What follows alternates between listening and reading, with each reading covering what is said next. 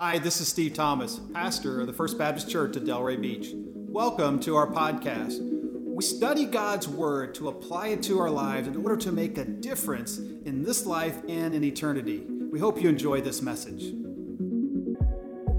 We cry out, we cry out. Today we're in week five of our series called Recover Becoming Who You Were Made to Be. Becoming, yeah, thank you apparently I need a lot of water these days. And uh, I know a lot of you have struggled with this virus too for the last uh, week. It's not COVID, but it makes you feel like you wish you had COVID or something. It's uh, fever and all that. I'm to the point where I'm uh, 10 days in and I'm on antibiotics. I shouldn't be able to give it to anybody, but I sometimes do just suddenly cough for no reason. So just beware.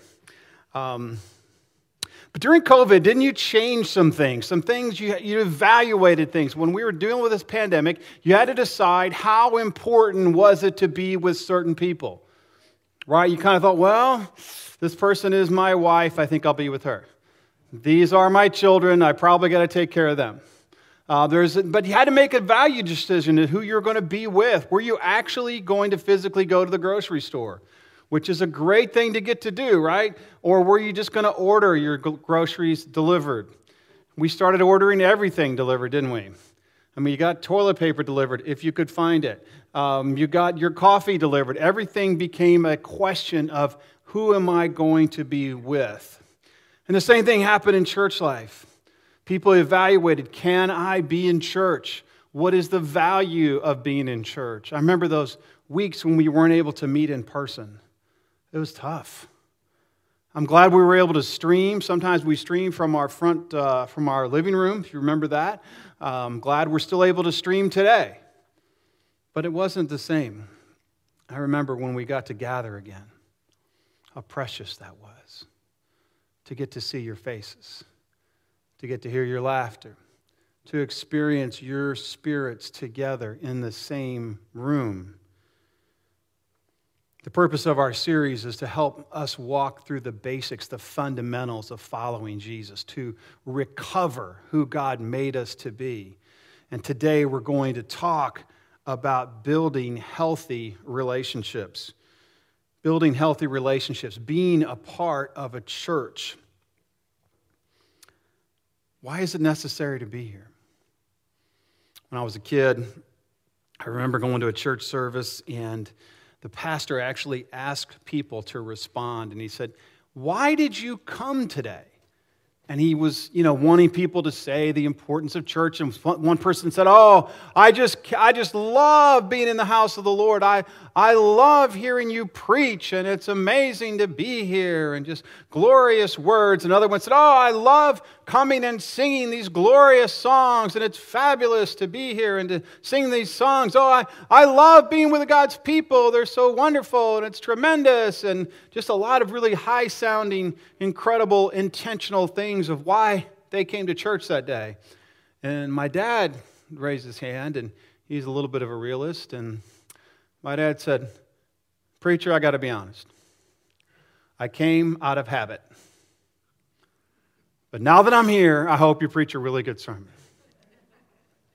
And that's kind of true for us sometimes, isn't it? I mean, we have these great thoughts. We want to come to church for a certain reason. Uh, we hope we feel good. We hope we learn something. We hope we're encouraged. But sometimes we just showed up because that's what we do. But we all know that church is much more than that, isn't it? And maybe you did come out of habit today, but I'm glad you're here. I'm glad it's your habit.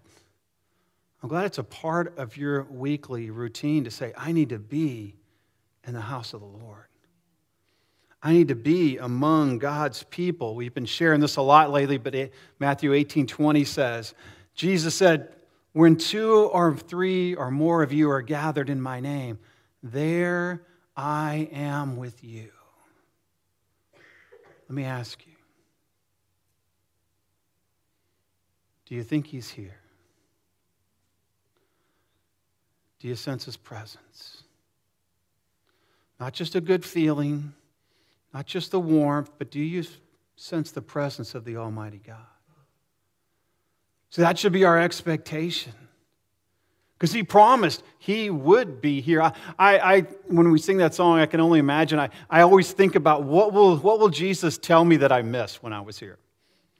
You know, will he tell me, you know what, I was there the whole time and you didn't even act like I was present? I was there. I was sitting right beside you at First Baptist Delray when you were pretending to know the song, but you were actually thinking about who was going to play that afternoon or where you were going to lunch. I was sitting right there. I was there present. You could have had fellowship with me, but you missed it. That's why I think he's going to have to wipe away every tear. Because we're going to go, oh, I missed it. I missed it. You know, when we come to church, you all, I mean, I, I want to compliment you. You all, you all put on clothes before you came. I mean, back in COVID, you could worship on your couch and whatever. I know you did. I saw pictures. Some people posted them. It was pretty funny. Uh, but you all got dressed today, and you all went to your closet and you intentionally put on the clothes your wife told you to put on. Amen? Or your husband or your somebody told you, right? You, you put on some clothes. And, and when we come to church, one of the things that's so great about coming is we're reminded we need to put on Christ. Right? Ephesians 5, 4.22 says, put off your old self. Anybody got an old self that keeps getting put back on somehow? Anybody this week during your work week or around your family or in your neighborhood or whatever, you, you found yourself, man, I'm wearing those old clothes again. He says, put off your old self, which belongs to your former manner of life, and it's corrupt through deceitful desires, but be renewed. Oh, I love that. See, following Jesus and being filled with the Spirit means that I can be renewed. I don't have to be rotting away like this old corpse. I can and should be renewed in the spirit of your minds and put on the new self, put on those new clothes, created after the likeness of God and true righteousness and holiness. And sometimes I wonder, why did God make it this way that I actually have to put it on? Why can't it just stay on? Ah, oh, but the truth is, we have to continue to put it on. It, it doesn't go away. He didn't leave us. It just, we push those clothes to the back of our closet sometimes. I need to intentionally put on this new person. I need to live as the person Jesus has made me to be. It's that new person that I was reborn to be. As we wonder, why do I feel so far from God? It's because you, you took off those, those good clothes and you're wearing that old self again. When we come to church, when we're with God's people, that's when we're reminded who we really are. I mean, that's our goal here, right? I, I want to come into the presence of my Lord and remember who I really am. Ephesians 5 18 and 19 says, Don't get drunk with wine, which is debauchery, but be filled with the Spirit, addressing one another in psalms and hymns and spiritual songs, singing and making melody to the Lord with your heart. That's what he's saying. Listen, don't self medicate. You feel like your old self? You feel like that old cranky person, you know, that person before Jesus, that person that's not godly? He said, listen, don't self medicate and use alcohol or some other kind of way to feel better. I'll be filled with the Spirit. Intentionally, intentionally filled with the Spirit. You see, spirit filled people join a community that's following Jesus. You can't be spirit filled all by yourself. You'll never pull it off. You see, to be followers of Jesus is to be part of a team. I don't know how many of you all played team sports. If you didn't, there's something wrong with you. Everybody did, right? We all got picked for the kickball team at some point, didn't we? I mean, everyone played it. But unless you show up to be a part of your team, you're never going to be who you were meant to be. You can shoot free throws all day, but until you actually show up and play on a team, you're never going to win a game. Not, not ever. No one ever wins playing one on five. See, following Jesus means to be a part of his body. As Paul says in Ephesians 4, 1 Corinthians 12, 1 Corinthians 14, the church is made up of many parts, and people have different roles, just like a team. No one can be, not everyone can be the quarterback, not everyone can be the point guard, not everyone uh, can be the pitcher. We all have different roles on the team, but we make up a body, a team that represents Christ to the world. So when we're filled with the Spirit, we become part of a team. And so when you come and when we gather as people, as followers of Jesus, we function as a team. And there's some things that we are naturally drawn to do. Sometimes we do do them out of obligation, but hopefully we're doing them compelled by the Holy Spirit. So let's look at Acts chapter 2, verses 41 through 47, as we look at, excuse me, the people of God who have just received the Holy Spirit in Acts chapter 2. Remember, the Spirit's poured out. People hear, their, hear it in their own language. They hear the, the story of Jesus and how they can repent and be baptized and how they can be follow, become followers of Jesus and be made pure. And then what do they do after that? What happens after you receive this incredible gift of salvation? Well, if you know the story, you know they just went home and forgot about it, didn't they? No, they didn't, did they? See, no, something profound has happened. The living God has saved them. His spirit now lives within them. So something has changed. And they respond as a result of that. Look at with me at Acts chapter 2, verse 41 through 47. Read the whole passage and we'll come back and look at some pieces. The Bible says this Uh, so those who received his word were baptized, and they were added that day about 3,000 souls. And they devoted themselves to the apostles' teaching and the fellowship, to the breaking of bread and the prayers. And awe came upon every soul, and many wonders and signs were being done through the apostles. And all who believed were together and had all things in common, and they were selling their possessions and belongings and distributing the proceeds to all as any had need. And day by day, attending the temple together and breaking bread in their homes, they received their food with glad and generous hearts, praising God and having favor with all the people. And the Lord added to their number day by day those who were being saved. This is the birth of the church. This is the beginning of the people of God as the church. This is what happened after this incredible event. They were saved, they were filled with the Spirit, and this is how they functioned. First, it says that they devoted themselves to the teaching, the apostles' teaching. Now, in that day, remember, the New Testament had not yet been written. All that they had was the Old Testament and the apostles. The Old Testament has been, has been completed in Jesus Christ, and the New Testament is about to be written, and it's written based on the stories and the preaching of the apostles. So, in effect, what they had was the Old Testament and the living Word of God that was living in these 12 men. And so they were devoted to hearing the word proclaimed and taught and preached. And that was a huge part of their lives for them. They constantly had this desire to hear the preaching of the word. I hope that's your heart today. That's why we place it as central to everything that we do. It's all about the word of God. It's not my opinion. It's not our teacher's thoughts and somebody else's ideas. It is about the Word of God. That's why we constantly teach and preach and apply that in our lives. It is what God wants us to know.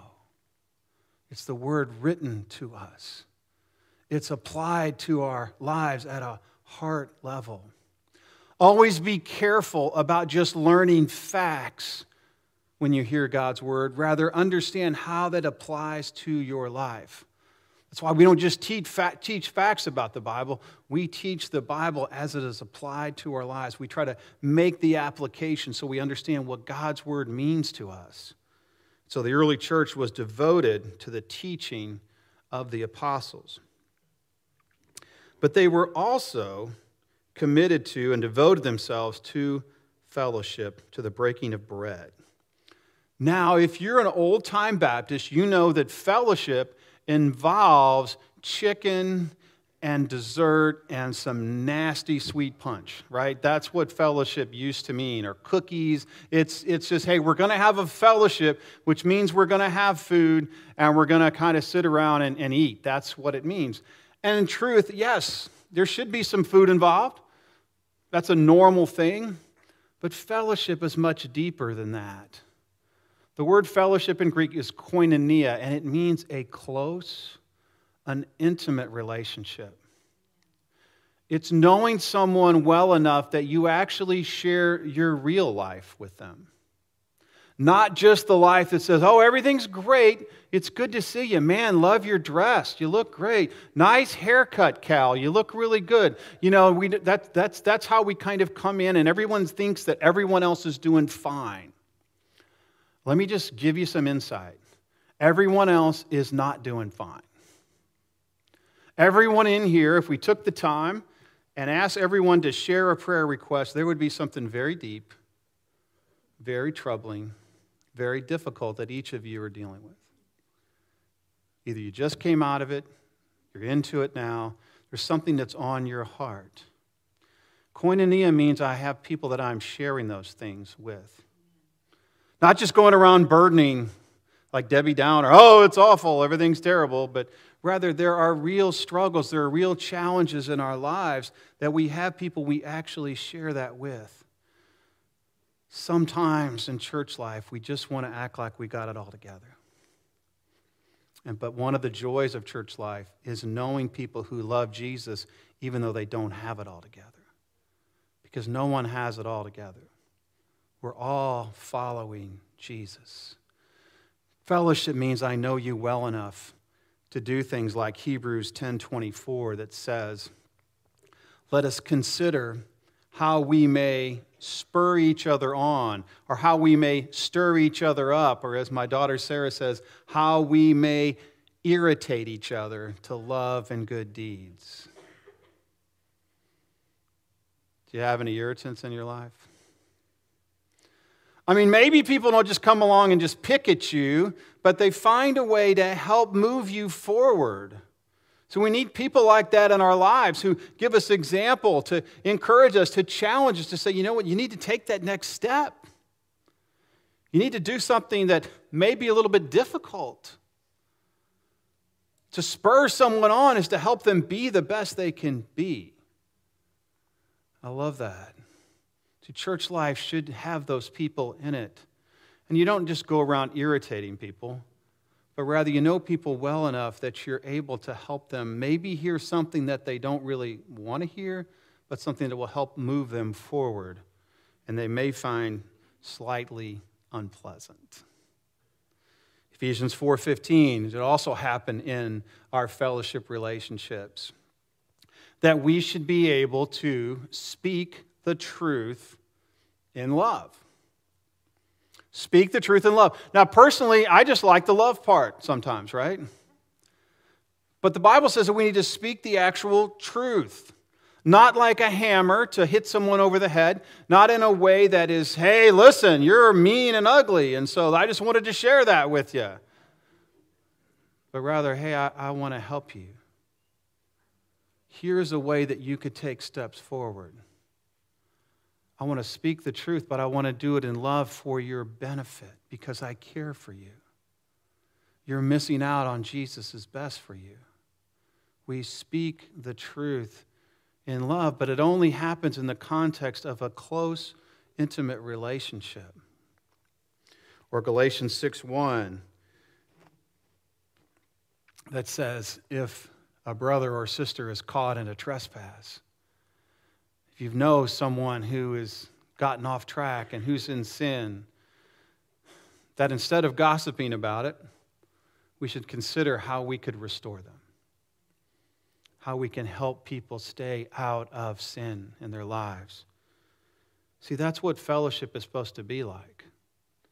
It's supposed to be having those kinds of relationships because we tend to live in a world that constantly causes us to live in our old selves, not putting on Jesus Christ, not putting on the new person. We constantly live that way. It's when we come into the church we start to realize, oh, wait a minute, this is who I'm supposed to be. I forgot that I'm on this team. I forgot I thought I was like everyone else. I forgot that I have the Holy Spirit living in me. It's only when I'm around followers of Jesus and I sense the presence of His Spirit that I remember, oh, I, I can put on the Holy Spirit. I can be filled with the Spirit even now. So they devoted themselves to hearing the word preached. They devoted themselves to this idea of fellowship, and they shared meals together, which is a form of fellowship. And you know what that's like when you courted your wife. You had a meal with her, right? Why? Because then she may stay sitting long enough, starting uh, talk to you long enough, you can actually impress her with your brilliant something. But a meal is an opportunity of fellowship, isn't it? It's an opportunity to look at each other, to have an actual conversation. It's great for relationship building. We do this in business all the time. Lunch, dinner is a way for us to know our client. That's also why they also devoted themselves to prayer. And we all can pray on our own, but when we pray together, it's a powerful experience. I want to encourage you to be with us for Pray First this Wednesday night at 6:30 as we gather to pray. I think sometimes people come, they, feel, they don't come because they don't feel like it's important or they can pray. And listen, there is nothing like gathering with your brothers and sisters and going before the Lord. Spending time in prayer, being prayed for. Everyone there has an opportunity to be prayed for. You don't have to be. You don't have to pray out loud, you can just be there. To gather as a church to pray, to connect with God, to make ourselves available to hear from Him, to bring our request to Him. God, we need for you to do this. We need for you to be present. We need for you to move in people's hearts. We're, we're just your servants, God, and it's our heart to be connected to you and doing what you want us to do to conform us to your image. They studied the word together, they fellowshiped together, and they prayed together. That's why our church is set up the way it is. That's why on Sunday morning it's all about worship. It's about proclaiming who Jesus is. It's about hearing the word preached. It's about having time to have relationships, have fellowship before and after the service so you can build those relationships. That's why life groups are set up like they are so that you can know other people on a time other than during excuse me during worship where you can connect with people oftentimes in a home where you can get to know people on a very deep level you can build relationships to help walk you through life together. It's so important that following Jesus is not just a Sunday morning adventure, but it's something that we do on a daily basis, and we have relationships with people that can know us, that we can share our deepest challenges. It's why we have a monthly prayer meeting, even though we pray every time we gather. So have time every month we gather just to pray so that we can be the body of Christ, filled with his Spirit. The effects, you see the effects that happened in the early church. They began to sacrifice for one another, giving, selling what needed to be sold in order to be a blessing to those who were in need. But I love this. They said that awe came upon them. There's something precious about gathering with the followers of Jesus there should be a sense of awe that He's here, He's present. Should be able to feel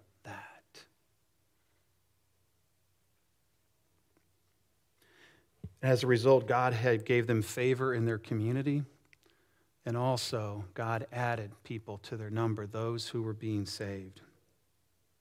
See, this is what it looks like to live in a community of Jesus' followers. But for some of you, this hasn't been your experience. You're along the edges. You're not really in a life group. You're not really serving. You're just coming from time to time. And you're missing out on the real fabric of the church. It's as if you take a drive to the Florida Keys, all the way to Key West, and you come back and you say, I've been to the Keys. Yes, you have. But If you know anything about the keys, you know that in order to experience them, you have to actually get on the water. Not just drive across Seven Mile Bridge as you leave Marathon and see it. You have to actually be on the water, in a boat, snorkeling, fishing, whatever, going on a tour boat. You have to actually get in the water in order to experience the keys. You don't really understand it until you have. The same is true in church life. If you don't have those relationships, if you don't have those friendships with people who are walking together following Jesus, you're missing most of the church. Sometimes I have people tell me, you know, well, my best friend is Joe, and Joe's my best friend. Well, just, where does Joe go to church? You know, Joe doesn't go to church. Let me just say this very honestly then he shouldn't be your best friend. He could be a good friend, he can be someone important in your life. You're never going to follow Jesus unless your closest friends are followers of Jesus. It's just not going to happen. It's just not going to happen. Your closest friends, and it's best if they're even ahead of you in following Jesus. Who are they? Who's going to mentor you? Who's going to help you? Sometimes we're following Jesus. We're just showing up at church some on Sunday morning, and we're like people walking down the avenue in the evening, walking down Atlantic, and you're walking past the tables of people who are eating this scrumptious food, and you're, you're smelling some of the aroma, and you're sensing some of the atmosphere, and you're hearing some of the laughter, and you're walking by and you're, you're reaching over, and they don't mind if you just take something off their plate as you're walking by. I don't think they mind, do they? Do they mind? That's frowned upon. Okay, good. Don't do that. But sometimes people we were just doing that. Hey, I will experience the avenue. And you did, you were there. But until you actually sit down and eat, you haven't experienced it. You're just walking by. You got to sit down. You got to order some food. You got to spend a little money. You see, church will always be less than it is intended to be if you're not filled with the Spirit if you're not building those relationships. Sometimes people will say, I came to church today. I, I hoped I would feel better. I, I hope that God would be pleased with me and maybe He would bless my endeavors this week. That's, that's why I came. I, I thought God would be pleased with me for coming, and I, that's why I came. But that's not why you come to church. You come to church to encounter Jesus, to worship Jesus to have relationships with people who are also following Jesus. That's the offer. It's not to earn his favor.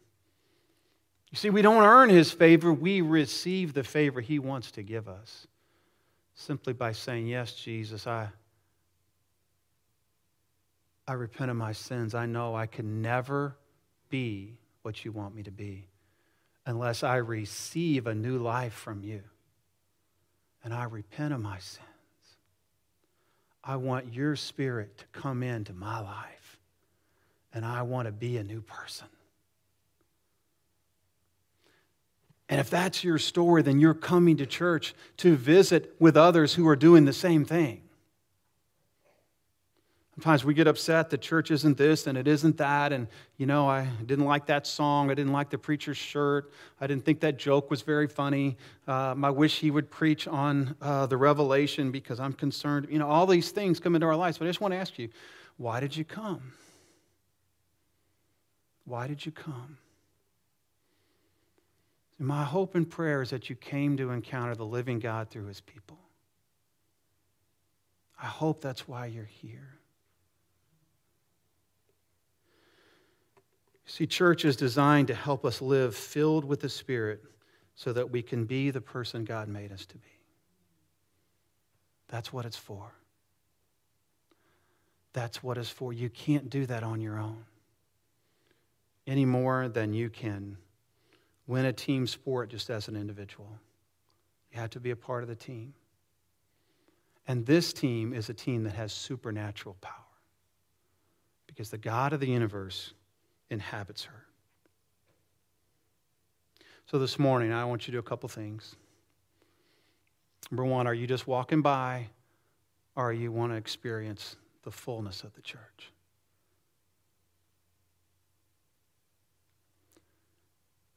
Do you want to actually experience all that God has for you through His church?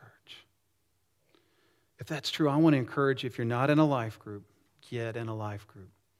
See Julie or I after the service, you can go to uh, fbcdelray.com slash life groups and we will get you hooked up. You say, I'm in a life group, I don't want to, I want to be in a different one. Great. Sign up, let us know, we'll help you. You say, well, I think people in life groups might be weird. Yes, there probably, there might be, I don't know. But you're going to have to be intentional. And you're going to have to be willing to risk a little bit. And you're going to have to show up. People say, well, it's what time? There, there are different times during the week. It is going to have to be an adjustment. But let's remember, one day we're saying we're going to stand before Jesus. He's going to say, listen, I had a lot of people I wanted you to know down there, and you missed it because you were watching Monday Night Football. You can just tape Monday Night Football, you can watch it later. Don't miss what God has for you in relationships. Are you in a life group? Are you actually participating in your life group? Or are you just showing up and sitting there and going home? Or are you actually willing to be known and to know others? Second, evaluate, evaluate your closest relationships. Be intentional about making sure that those you are closest to are following Jesus. Who are your closest friends? Are they walking with Jesus? Are they filled with the Spirit? Are they helping you make these journeys together with them? I love the story of the California redwoods, the sequoias. I mean, that's one of my bucket list items to get out there to see that because they're like nearly 400 feet tall. Some of them are 2,500 years old. Um, but I was talking to my daughter Sarah today, and we were sharing about this reality and uh, this week. Do you know how deep their roots go? How deep do the roots go of a redwood tree? I would think it would go hundreds of feet. But you know, they really only go 10 or 12 feet deep. 10 or 12 feet to hold up a nearly 400 foot tree. It's incredible. You know why they can stand for 2,500 years with only 12 feet of roots?